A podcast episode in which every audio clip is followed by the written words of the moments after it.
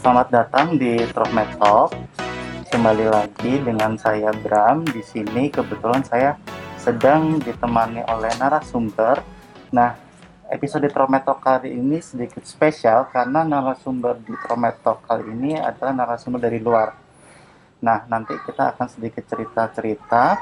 Pada pagi hari ini saya ditemani oleh Mami Ruli. Halo, selamat pagi Mami Ruli. Halo, selamat pagi Kak Bram. Kabarnya gimana Mami?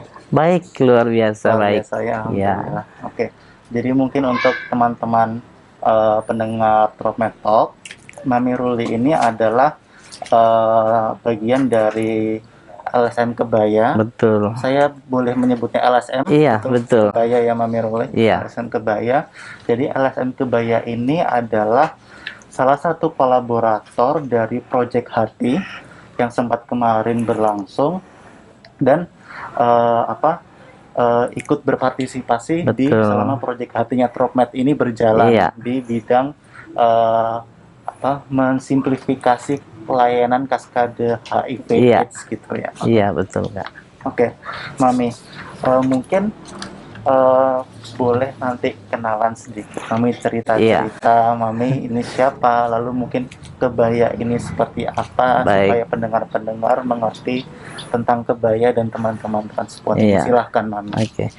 Baik, selamat pagi pemirsa. Saya Ruli Malai. Sehari-hari saya sebagai pengelola program di Yayasan Kebaya Yogyakarta, uh, sebuah lembaga yang konsen dalam uh, upaya pencegahan dan penanggulangan uh, HIV di DIY, uh, tentunya membantu pemerintah DIY uh, sesuai amanat uh, Perda nomor 12 tahun 2010 serta Pergub 37 dan 39 tahun 2012 eh setelah Perpres 124 tahun 2016 di mana pembubaran KPAN memang peran peran eh, kami secara kelembagaan menjadi sangat strategis eh, di mana eh, selama eh, upaya pencegahan itu kami bermitra dengan DHT eh, Project yang dipimpin oleh Dr. Yandri dan kami adalah salah satu site dari eh, program DHT.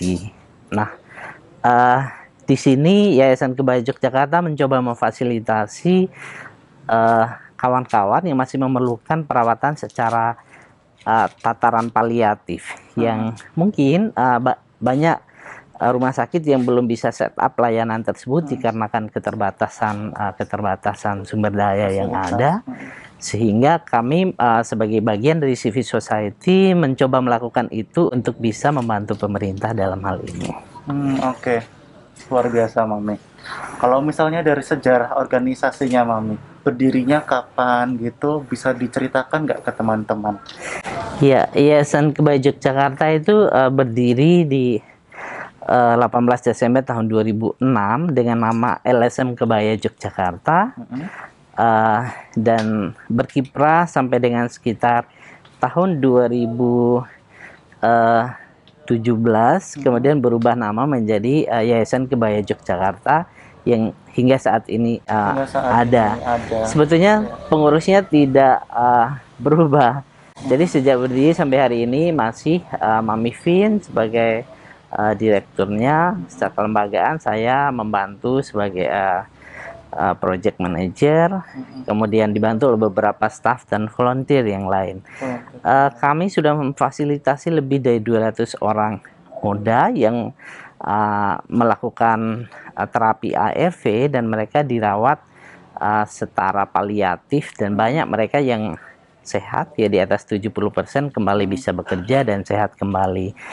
Kemudian pemerintah membantu kami juga untuk mensupport sejak tahun 2015 dan memberikan bantuan permakanan kepada lima orang melalui APBD dan itu sangat berarti bagi kami uh, meskipun kami juga harus berpikir bahwa sebagai lembaga uh, civil society kami harus memikirkan untuk tetap bisa menyewa gedung ini uh, membayar listrik bulanannya seperti apa operasional lainnya. Karena uh, pemerintah sesuai dengan batasan kemampuan dan keterbatasan anggaran yang ada mereka hanya bisa membantu 10 bulan dalam setiap tahunnya sejak tahun 2015 sampai dengan saat ini.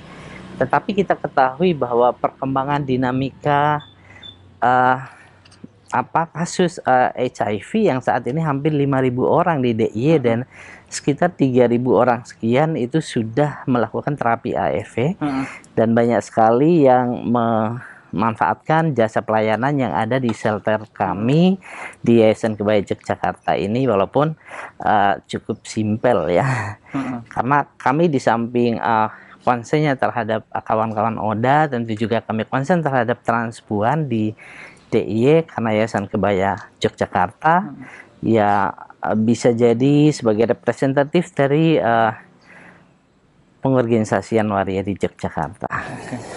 Kalau saya bilang simple sih nggak simple sih menurut saya Mami. Ini luar biasa sih. Uh, maksudnya hal-hal uh, ini uh, tidak semua orang yang bisa apa ya berinteraksi dengan teman-teman transpuan dan teman-teman ODA dengan baik dan saya rasa aktivitas-aktivitas yang dilakukan kebaya ini menjembatani hal tersebut dukungan-dukungan terhadap teman-teman Oda teman-teman transport. Jadi ini menurut saya hal yang luar biasa betul betul. Gitu. Mami kira-kira kalau dari tantangan yang sudah selama ini berjalan dari uh, Yayasan Kebaya ya Mami yeah. bisa diceritakan nggak sih tantangan-tantangan apa saja yang uh, pernah dihadapi? Yeah selama memberikan dukungan ke teman-teman transpuan dan teman-teman ODHIV ini? Iya, pastinya banyak tantangannya. Salah satu yang paling besar adalah tantangan stigma dan diskriminasi okay. yang masih sangat besar terhadap uh, orang dengan HIV. Uh, stigma itu muncul dari masyarakat yang perspektif mereka masih biner, bisa jadi layanan kesehatan, bisa jadi pemerintah, -hmm. uh, juga keluarga mungkin bisa juga jadi, iya. Uh, Kemudian untuk mengurangi diskriminasi tersebut, kami coba untuk melakukan sebuah edukasi kepada masyarakat umum melalui kegiatan uh, kegiatan penjangkauan, hmm. kemudian ya kita ada uh, apa namanya komunikasi komunikasi dengan masyarakat luas hmm. melalui uh, kegiatan sosialisasi hmm. bahwa beberapa hal yang bisa kami testimonikan kami hidup dengan uh, Oda sudah lebih dari 15 tahun ya sejak Yayasan Kebaya berdiri dan ternyata uh, tidak terpapar gitu ya. Jadi uh, virus uh, HIV tidak terpapar melalui hidup bersama, mandi atau makan bersama. Tetapi jelas bahwa penyakit penyerta misalnya dia uh, mengalami tuberkulosis hmm. otomatis uh, bisa terpapar. Tetapi tentunya kita melakukan setup uh, apa namanya ruangan dan lain sebagainya yang membuat uh, apa upaya dukungan pengobatan dan perawatan terhadap mereka yang terpapar hmm. itu uh, bisa diminimalisir. bisa diminimalisir. Seperti itu ya. Tantangan lain adalah sumber pembiayaan dan sumber daya manusia yang kita miliki. Karena SDM kita kan sangat sedikit pendidikannya juga sangat terbatas Kemudian sumber daya keuangan kita juga sangat terbatas karena lembaga donor hanya datang dan uh, pergi sesuai dengan kepentingan mereka. Misalkan di awal tahun 2007 ada uh, lembaga donor UNH yang hanya satu tahun, kemudian 2010 ada HIVOS juga satu tahun, 2012 juga ada Global Fund Round 4 itu hanya hanya satu tahun juga. Dan uh, ya namanya lembaga donor tidak selalu berkesinambungan uh, hmm. sehingga lebih banyak kita uh, berdiri ya berdikari. Uh, tapi justru dengan itu membuat kami menjadi lebih kuat. Artinya tantangan SDM dan uh, sumber uh, pendanaan itu uh, menjadi hal-hal yang kemudian kami pikirkan kami upayakan kami advokasi secara terus-menerus meskipun kita juga paham bahwa pemerintah punya keterbatasan untuk bisa membantu uh, lebih banyak. Hmm. Tetapi kita tidak berhenti berharap bahwa ini adalah salah satu uh, civil society yang bisa menjadi kekuatan dalam uh, membantu pemerintah mewujudkan uh, apa nawacita uh, pemerintah. Salah satunya kita membantu uh, apa pada 12 tahun 2010 tentang pencegahan dan penanggulangan HIV di daerah istimewa Yogyakarta. Nah, tantangan lain adalah uh, ya internal dari kawan-kawan sendiri tidak mudah untuk memberikan keyakinan bahwa hidup dengan virus HIV itu fine-fine aja. Betul, karena stigma Ada bah- tadi ya. Iya. Stigma tadi juga berpengaruh ya. Betul, terhadap- itu sangat mengganggu psikologis kawan-kawan sehingga eh, persoalan psikologis itu sangat penting, aspek yang sangat penting sehingga kami eh, dibantu oleh dinas sosial mempekerjakan salah satu psikolog yang khusus Hmm, tugasnya oke. untuk membantu, mendorong, memotivasi eh, penerimaan diri dan bagaimana mereka menata kelola kestabilan emosi mereka seperti itu. Oke. Memang kalau stigma sampai sekarang sih eh, hal yang tetap kita ini ya berusaha kita kurangi, kita lawan Betul. karena memang stigma itu bikin harusnya sih tinggal sesimpel berobat, tapi karena stigma Betul. perilaku mencari obat itu menjadi eh, berobat itu menjadi susah gitu. Betul, iya. Baik dari yang ngobatin tenaga Iya. kesehatannya kalau ada stigma atau dari penyintasnya sendiri. Iya, betul.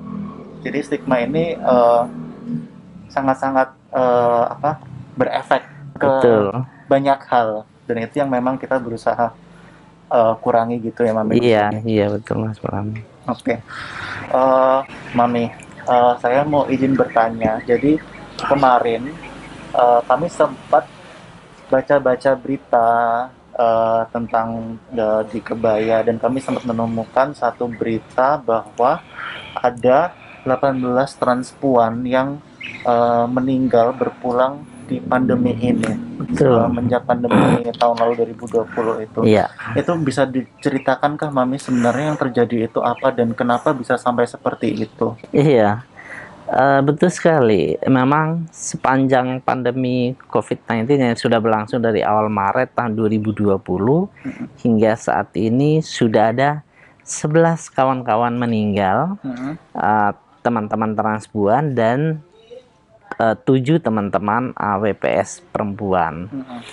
Uh, karena kami memang bermitra kerja dengan mereka, artinya uh, lingkup pekerjaan kami itu juga tidak sebatas teman transpuan, tapi uh, perempuan pekerja seks, ya WPS. WPS, Oh, oke. ya. Ah. Jadi angka 18 itu sebetulnya dengan WPS 7 Dengan orang, WPS. ya. Oh, oke. Memang meninggalnya bukan karena kasus COVID, Mm-mm. tetapi uh, lebih disebabkan oleh serangkaian infeksi opportunities yang mereka alami Mm-mm.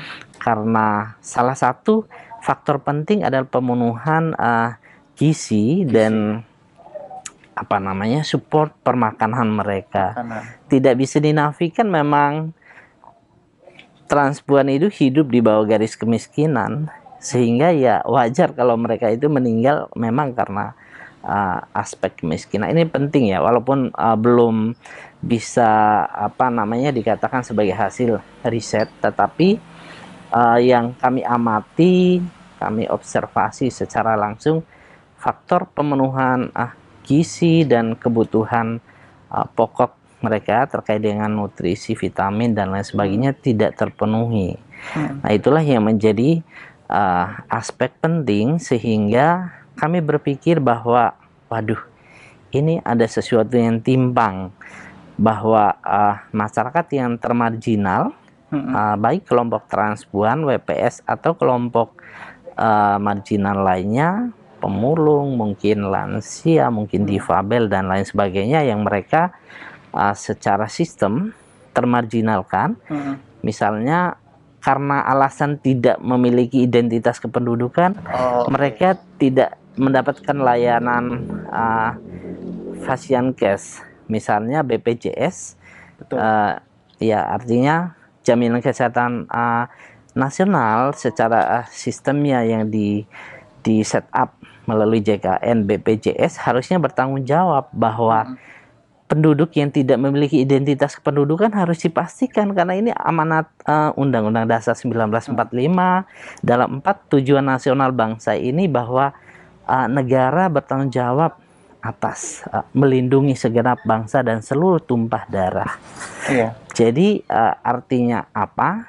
Bahwa tidak boleh menjadi alasan bahwa orang yang tidak memiliki nomor induk kependudukan, identitas kependudukan lalu menjadi justifikasi mereka terlewatkan, tidak dibantu, tidak diberikan eh, layanan vaskes kayak gitu. Eh, itu tidak sesuai dengan semangat uh, dan cita-cita proklamasi. Itu kenapa penting uh, kami uh, membangun kesadaran masyarakat, kesadaran komunitas kami sendiri dan tentunya uh, masukan bagi pemerintah sebagai pengambil keputusan dan penentu kebijakan bahwa harus berpihak kepada uh, kelompok marginal hmm. bahwa mereka sah secara de facto dan de jure sebagai warga negara kesatuan Republik Indonesia karena mereka lahir dan besar di negeri ini meskipun mereka mungkin uh, lahir sebagai orang di jalan hmm. atau anak dari pemulung orang yang tidak punya tempat tinggal tapi mereka itulah bagian dari warga negara Betul. nah itu yang Uh, apa menjadi satu petisi keprihatinan kami uh, sehingga kami kemarin memang sempat membuka dompet donasi di hmm. dalam situasi yang sangat sulit. Tujuan kami benar-benar ingin membantu pemerintah meringankan beban pemerintah. Ini kan uh, di dalam situasi seperti ini sebetulnya ada kewajiban negara, tapi kami sebagai uh, bagian dari masyarakat sipil yang esensinya masih bisa melakukan sesuatu, ya sudah waktu itu saya berpikir dalam waktu yang sangat singkat ketika tanggal 3 itu uh, ditetapkan sebagai uh, awal dari PPKM lalu banyak sekali kawan-kawan yang berjatuhan sakit dan saya benar-benar tidak ada setup rencana awal akan membuka donasi. Hmm. karena banyak yang meminta tolong kepada saya dari Parangkusumo dari uh, Pasar Kembang dari kawan-kawan Transpuan saya sendiri tidak ada sumber daya untuk bisa membantu mereka. Kemudian saya putuskan, oh saya buka donasi malam ini. Baru besoknya saya jelaskan kepada pengurus-pengurus CBO. Karena dari malam itu sampai dengan besoknya sudah terkumpul duit 20 juta. Dan uh, saya pikir ini adalah uh, satu hal yang sangat baik untuk melakukan uh, kerja-kerja sosial dengan membangkitkan uh, kerelawanan dan kesetiakawan sosial. Hmm. Maka saya coba solidaritas gitu. koordinasi dengan semua CBO karena kebetulan saya menjadi koordinator di Waria Krisis Center, tapi pada awalnya inisiasi itu murni saya lakukan atas inisiasi saya eh, yang kemudian saya komunikasikan kepada seluruh pengurus. Besoknya saya bilang kita harus membuka dompet donasi karena situasi lagi krisis ternyata seluruh teman-teman pengurus komunitas mengamini saya bilang di rekening saya sudah masuk uang 20 juta. Tolong kawan-kawan dikelola dengan transparansi dicatat dilaporkan dimanfaatkan sebaik-baiknya. Dan dalam waktu satu minggu terkumpul uang 146 juta 141 ribu sekian. Akhirnya kita bisa membantu 60 orang uh, dengan uang cash tunai 30 teman-teman transpuan 30 teman-teman uh, BPS kemudian kita bisa membantu sembako kepada 167 transpuan di seluruh wilayah DIY kemudian kita bisa membantu 100 orang PPS dari empat uh, titik uh, komunitas PPS di Pasar Kembang, di Bongsuung, di Jombor dan di Parangkusumo. Kemudian kita juga memberi subsidi kepada sekretariat AWPS hmm. masing-masing satu juta. Memang nominal yang sangat kecil, tapi maknanya uh, sangat besar gitu. Kemudian kita berpikir bahwa kita hidup di tengah masyarakat dan sekitarnya banyak lansia dan orang-orang yang tidak punya kemampuan. Hmm. Lalu kita juga mengalokasikan uh, sembako masing-masing 25 paket kepada setiap sekretariat. Misalnya di sekitar Kebaya ada 25 di uh, Badran karena banyak teman-teman transpuan yang tinggal kita kasih juga sekian. Di dekat Pondok Pesantren Waria di Kota Gede kita kasih sekian juga di sekretariat Iwayo. Jadi selain itu kita juga memberikan kepada kawan yang terpapar saat itu kan harus dibalarikan ke rumah sakit. Ada hmm. yang kita bawa sampai ke IGD dan harus pulang dan harus Ini bayar sekitar satu juta. Betul betul ya. COVID. Ya. Jadi uh, sebetulnya kami sudah punya mekanisme untuk komunikasi dengan Satgas, tetapi situasi darurat uh, satgas juga terbatas dan ya apa situasi seperti itu kita tidak bisa saling menyalahkan oh kita didiskriminasi atau kita di apa uh, di stigma nggak bisa seperti itu juga kita harus melakukan tanggap darurat dengan memperhatikan aspek kedaruratan dan uh, apa kita harus punya pemikiran positif terhadap pihak lain bahwa orang tidak segera melakukan ini bukan semata karena niat mereka untuk mensigma atau mendiskriminasi, melainkan karena keterbatasan sumber daya. Begitu juga kepada pemerintah kita selalu berbaik sangka terhadap persoalan ini, tetapi uh, kita berharap bahwa apa yang kita lakukan ini tidak serta-merta menyelesaikan seluruh permasalahan. Ini hanya stimulan.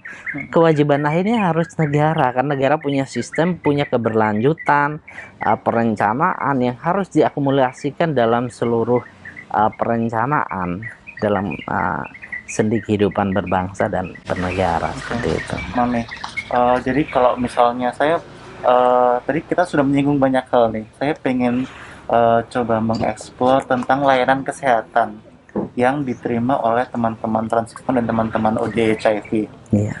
Selama pandemi ini berjalan, ada seperti uh, hambatan nggak yang beda dari sebelum pandemi dan setelah pandemi yang bikin akses ke layanan kesehatan itu semakin lebih susah buat teman-teman transpuan. Iya Pasti itu ada kak, karena uh, harus diakui bahwa pandemi ini menyebabkan bergesernya isu-isu uh, sentral uh, terutama pada penyakit menular ya. Oke, betul. Uh, misalnya malaria, uh, tuberkulosis dan uh, HIV yang secara otomatis penganggaran banyak sekali yang diprioritaskan kepada pandemi COVID. Fokusnya banyak. Iya, betul sekali. Dan itu yang uh, merasakan adalah kawan-kawan yang sebetulnya mereka punya akses layanan dan punya keberlangsungan hidup di sana terkait dengan obat ARV misalnya di awal-awal uh, pandemi uh, ketika banyak lagi desas-desus isu bahwa obat uh, ARV itu digunakan juga untuk obat COVID seperti hmm. itu. Nah, padahal belum ada uh, apa namanya klarifikasi dari pemerintah atau rilis uh, sumber yang sebetulnya begitu. Tapi kekhawatiran itu ada karena uh, diikuti dengan kelangkaan-kelangkaan obat ARV. Sebetulnya kan Kemarin aspek sempat terjadi ya kelangkaan obat itu. Iya betul. Uh, itu beberapa puskesmas yang memberikan layanan di kota empat puskesmas yang sudah di setup itu hanya bisa memberi dua minggu hmm. untuk uh, yang biasanya satu bulan kan satu bulan, satu bulan ya. diberikan. Satu bulan. Nah itu sempat diberikan hanya uh, dua minggu bahkan uh, ter apa namanya obat itu uh, berganti rupa kembali ke uh, regimen yang lama yang pecah-pecah oh, kayak gitu. Nah itu kan satu, bukan satu tablet gitu tapi bukan. Pecah. Iya betul. Nah itu yang kemudian mengkhawatirkan menimbulkan kekhawatiran untuk membuat uh, tenang kawan-kawan yang dalam situasi psikologisnya tidak uh, baik begitu kan sebuah perjuangan bagi kami uh, ini adalah pertaruhan bagi kami di lembaga yang selalu berusaha untuk meyakinkan karena kami uh, sebetulnya juga hanya apa pengetahuan yang komprehensif. Kami tidak ahli dalam bidang ini seperti itu. Tapi kami harus berusaha untuk memberikan keyakinan kepada mereka bahwa satu-satunya cara untuk bisa hidup sehat sebagai Oda ya harus minum ARV. Betul. Maka berlanjutan ini yang harus kita pikirkan bahwa uh, ketika uh, Global Fund mulai secara perlahan akan meninggalkan uh, Indonesia dan negara-negara yang perkembangan ekonominya menjadi lebih baik, negara seharusnya mengambil uh, alih itu melalui perencanaan uh, anggaran. Tetapi kita juga kan punya perbata, uh, apa keterbatasan. Berarti mungkin kami bisa di, sedikit diceritakan Kak Mami konteks ketika seorang ODE HIV penyintas HIV ini kontrol obat itu kontrol obatnya setiap berapa bulan kah atau obat yang diminum ada berapa banyak kah ya. kami supaya bisa lebih mengerti situasi yang dihadapi oleh teman-teman ya. penyintas HIV ini seperti apa gitu iya uh, satu contoh yang dekat kawan-kawan yang tinggal di shelter ini mereka harus kontrol setiap bulan harus jumpa dengan dokter uh, residen misalnya di Edelweiss di Mhm. klinik Edelweiss Rumah Sakit Sarjito karena akan dievaluasi Oke. apakah uh, obat yang mereka minum Mhm. uh, berhasil membuat uh, replikasi virusnya uh, ter at- apa namanya su- ya Tertekan. ya betul tersupresi terus apakah uh, secara apa namanya dari CD4 mereka meningkat atau tidak karena mungkin asupan Imunitasnya gizi ya. imunitasnya meningkat. Nah, karena uh, memang rumusnya supaya mereka dianggap berhasil uh, terapinya jika imunitasnya meningkat, uh, virusnya tersupresi sehingga tidak terbaca lagi. Nah, mungkin itu sih uh, apa namanya yang harus selalu dikontrol dan dipastikan setiap bulan. Ketika pandemi awal masuk, hal itu tidak bisa dilakukan karena keterbatasan pembatasan orang yang datang Oh ya. ke klinik, Betul. kemudian di puskesmas prioritasnya lebih kepada COVID, Mhm. sehingga teman-teman sangat memanfaatkan SMS SMS reminder yang dikirimkan untuk mengingatkan mereka, kemudian uh, melakukan konsultasi dengan dokter-dokter yang masih ramah dengan kawan-kawan komunitas dan kita bersyukurnya di situ sangat terbantu oleh adanya setup project DHT itu Oh, sehingga oke. apa banyak relasi-relasi baik dari kawan-kawan terutama dengan tenaga medis terbentuk seperti Oke. itu. Berarti kalau keseharian untuk teman-teman penyintas ini mereka minum obat harus setiap hari gitu ya, Mame ya. Betul sekali dan ini ada pengawas minum obat.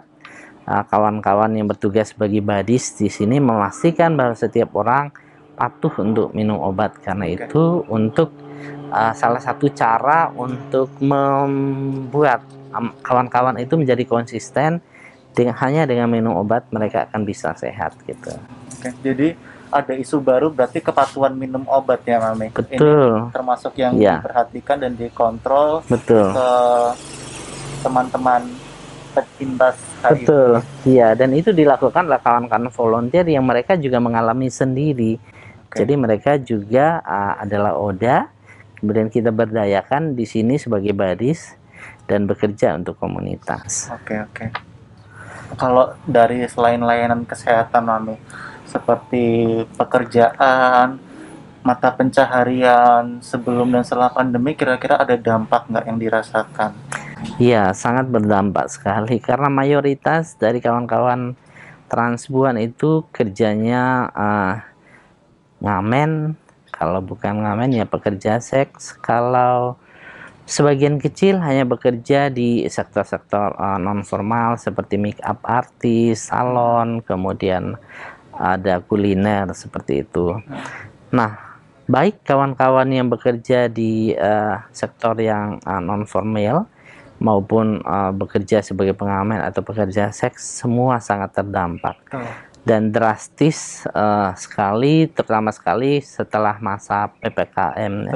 Yang sampai sekarang Ah, juga belum selesai. belum selesai karena selalu ada penambahan-penambahan dan itu eh, membuat kami harus berpikir beribu kali untuk bisa melakukan apa untuk komunitas ini supaya tetap bisa survive dan dampak itu sangat-sangat serius banyak kawan-kawan yang sudah beberapa bulan tidak bisa bayar kos kemudian harus eh, berurusan dengan ibu kosnya kita juga nggak bisa apa menyalahkan siapa pun dalam kondisi seperti ini tapi melakukan sesuatu yang bersifat solutif seperti itu.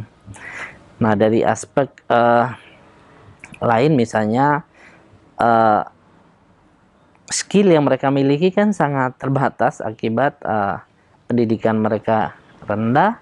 Mereka tidak punya identitas untuk bisa bekerja di sektor KTP. formil ya sehingga mereka juga sangat-sangat kesulitan dari uh, sini belum lagi uh, stigma dan diskriminasi di tempat kerja Hmm. kalau ada orang yang mempekerjakan waria di suatu uh, usaha dia punya kekhawatiran dia punya ya segala macam kecemasan karena apa namanya takut di stigma oleh orang kayak gitu-gitu jadi memang banyak hal yang uh, berperan yang masih menjadi kendala ya bagi kami di dalam kehidupan uh, bermasyarakat. Kami sebetulnya sudah mengembangkan beberapa model uh, program untuk membangun inklusi masyarakat yang kawan-kawan yang diawali oleh uh, membangun penerimaan diri dari kawan-kawan, meningkatkan uh, apa namanya sikap mental dan perspektif dari kawan-kawan uh, yang kita tempat di sini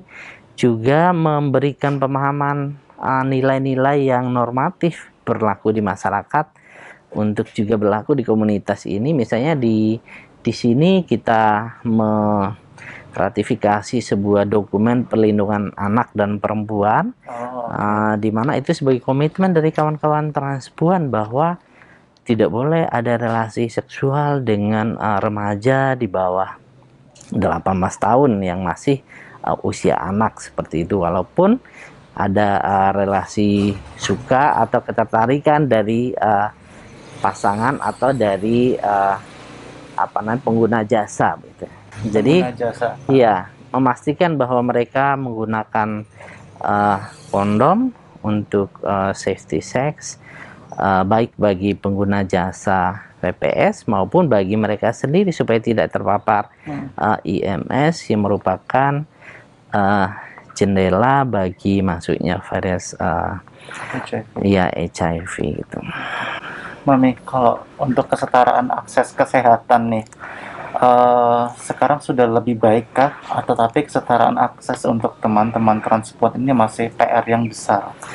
Iya, masih merupakan PR yang besar, masih, Kak. Ya? Iya, karena faktanya bahwa uh, ketika sistem uh, jaminan kesehatan nasional di uh, apa setup dalam bentuk BPJS Betul. banyak sekali kawan-kawan yang belum bisa uh, memperoleh uh, jaminan tersebut hmm. karena mereka terkendala oleh uh, kartu kependudukan identitas kependudukan belum lagi mereka yang memiliki KTP tetapi KTP non DIY dan oh, berasal dari iya. daerah yang jauh-jauh dan mereka harus pulang kampung Nah, itu semua butuh biaya dan uh, apa?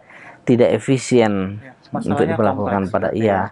Iya, beruntungnya kita masih ada uh, Bapel Jam Kesos Pemda DIY yang bisa memberikan rekomendasi kepada kawan-kawan sehingga, tetap bisa mengakses jaminan kesehatan walaupun oh, uh, dengan persyaratan bahwa mereka harus uh, statusnya ditelantarkan. Artinya dia harus masuk orang miskin dan terlantar dengan surat keterangan dari kepolisian seperti itu.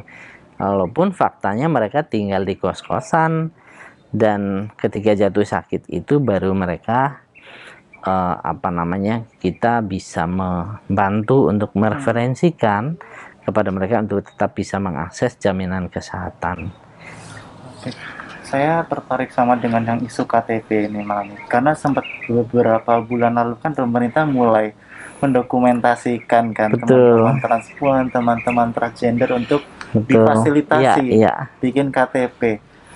Program pemerintah tersebut sampai sini itu uh, gimana? Apakah sudah berdampak atau ya. masih kurang atau gimana?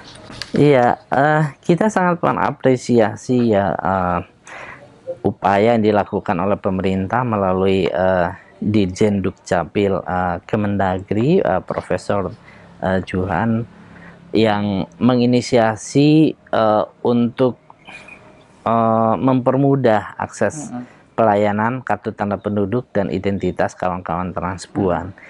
Tetapi itu uh, atmosfernya baru bisa jalan di uh, Jabodetabek Oh. Di Yogyakarta kita sudah melakukan advokasi itu. Kita sudah menghadap ke Pak Setda, kemudian kita juga sudah menghadap ke Biro Tata Pemerintahan dan uh, Biro Tapem sudah memberikan semacam disposisi ke Disduk Capil Kota dan uh, Kabupaten. Tetapi untuk tindak lanjutnya saat ini masih dalam proses. Masih Tadi malam proses. uh, kita kebetulan mengikuti salah satu uh, meeting koordinasi lewat Zoom yang dihadiri oleh Ibu Yuli Kasubag uh, Distuk Capil di uh, Biro Tapem Setda DIY dan uh, bersama juga dengan Kepala Distuk Capil uh, Kota Kabupaten. Dan ya kita lihat saja nanti bagaimana hasilnya, tetapi paling tidak proses ini menjadi suatu catatan yang penting karena uh, ada sebuah political will dari pemerintah untuk mencoba memfasilitasi kelompok-kelompok uh, rentan tidak saja transpuan tetapi juga uh, kelompok rentan lainnya supaya mereka bisa mendapatkan NIK sehingga mereka juga mendapatkan akses vaksin untuk bisa oh, iya, vaksin apa karena berbasis nik ya, semuanya. Betul, betul. Ha -ha.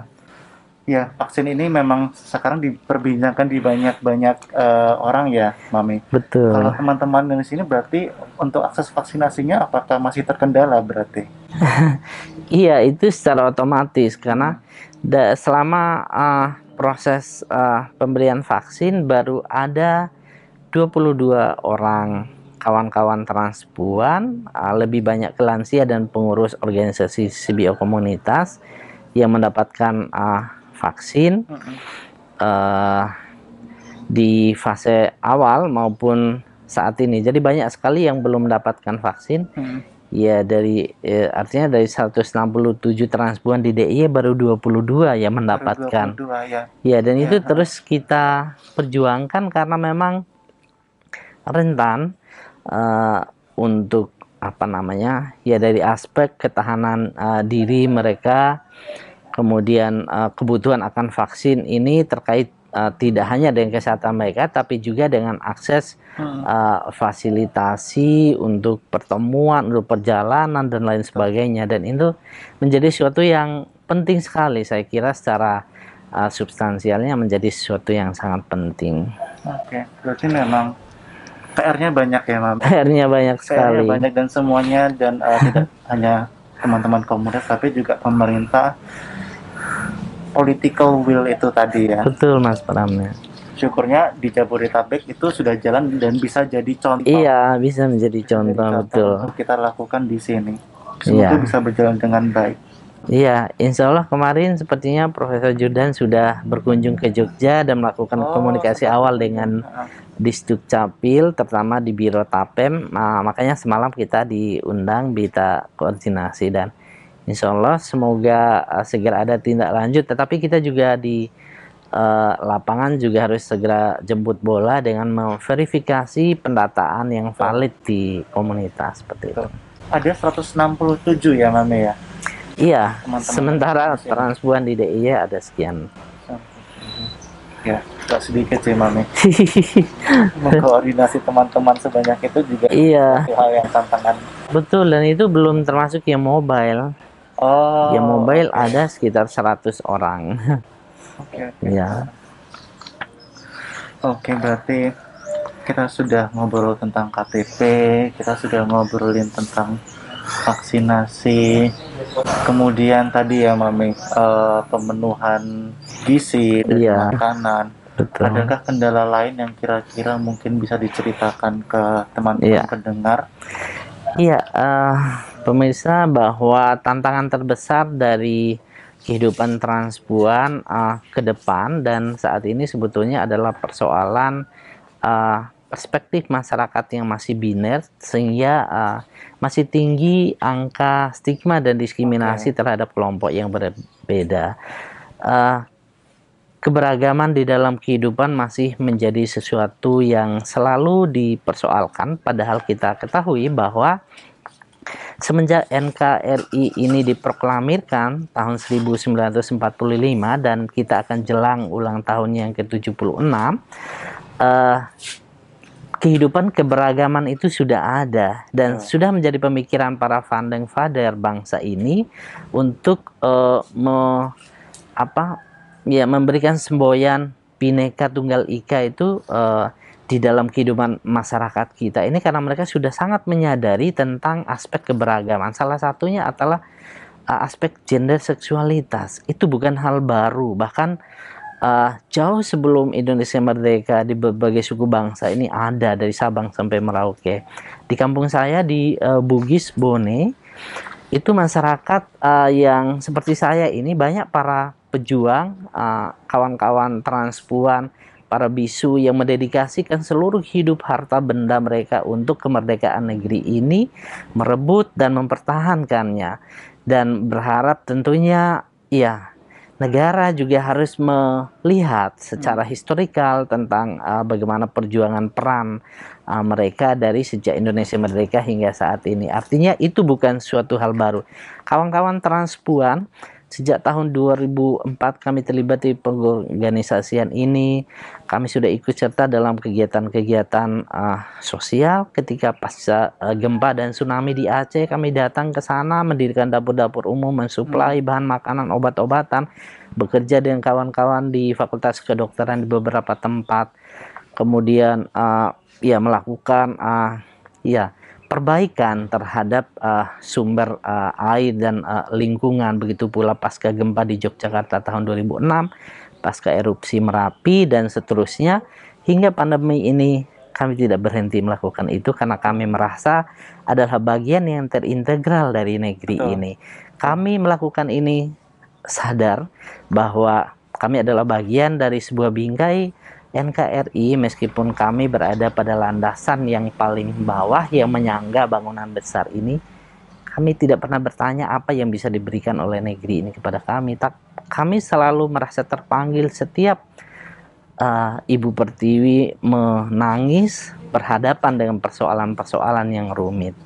Dan mari kita saling uh, menghormati bahwa keberagaman itu adalah bagian terpenting dari Bhinneka Tunggal Ika dan kehidupan uh, dalam negara kita karena kita bukanlah negara yang berdasarkan salah satu agama tapi negara yang berdasarkan ketuhanan yang Maha Esa. Luar biasa. Luar biasa sih Mama. Jadi uh, apa ini? Memang bukan berarti kita seorang transpuan, kita mau laki-laki mau perempuan kita mau seorang ODGJ kita tetap bisa punya peran di masyarakat. Kita tetap bisa berkontribusi buat teman-teman. Kita bisa tetap bisa bermanfaat buat Betul, orang lain. Mas itu poin yang uh, ingin disampaikan gitu. Iya ya. betul sekali. Luar biasa mami. Mami sebagai penutup nih mami. Uh, mami uh, bolehkah cerita harapan untuk kebaya dan teman-teman transpuan baik di Jogja atau di seluruh Indonesia yang iya. ingin disampaikan Betul. Uh, saya berharap uh, Yayasan Kebaya Yogyakarta uh, ke depannya akan bisa memfasilitasi kawan-kawan transpuan tidak hanya yang ada di daerah istimewa Yogyakarta tapi juga di seluruh Indonesia untuk bisa semakin inklusi dalam kehidupan uh, NKRI yang berbineka tunggal ika melakukan yang terbaik dan memberikan uh, hal terbaik dari partisipasi partisipasi dalam kehidupan bermasyarakat dan berbangsa sehingga kita juga bisa setara dan menjadi bagian dari sistem di dalam negara ini sehingga kita tidak menjadi penonton di negeri kita sendiri. Kami sebagai transpuan adalah bagian dari keluarga bagian dari masyarakat bagian dari negeri ini. Dan kami bukan uh, makhluk yang hidupnya eksklusif yang terpisah karena kami lahir dari ibu bapak kami, orang tua kami yang juga mereka adalah masyarakat yang menjadi akar budaya dan peradaban adiluhung bangsa ini. Oke. Terima kasih Mami.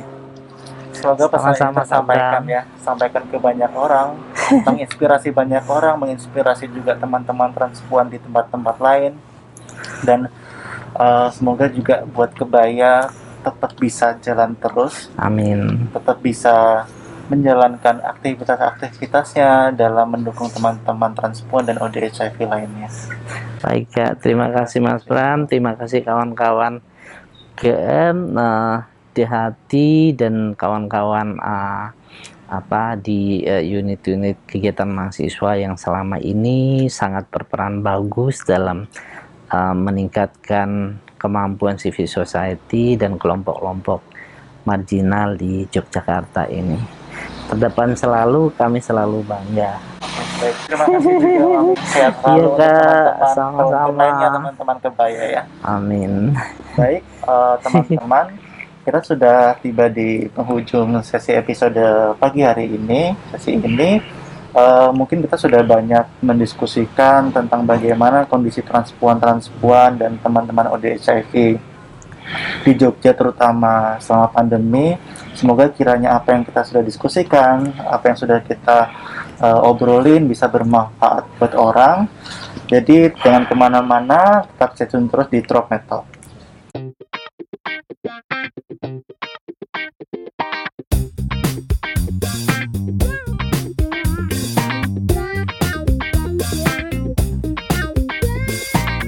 Drop Metal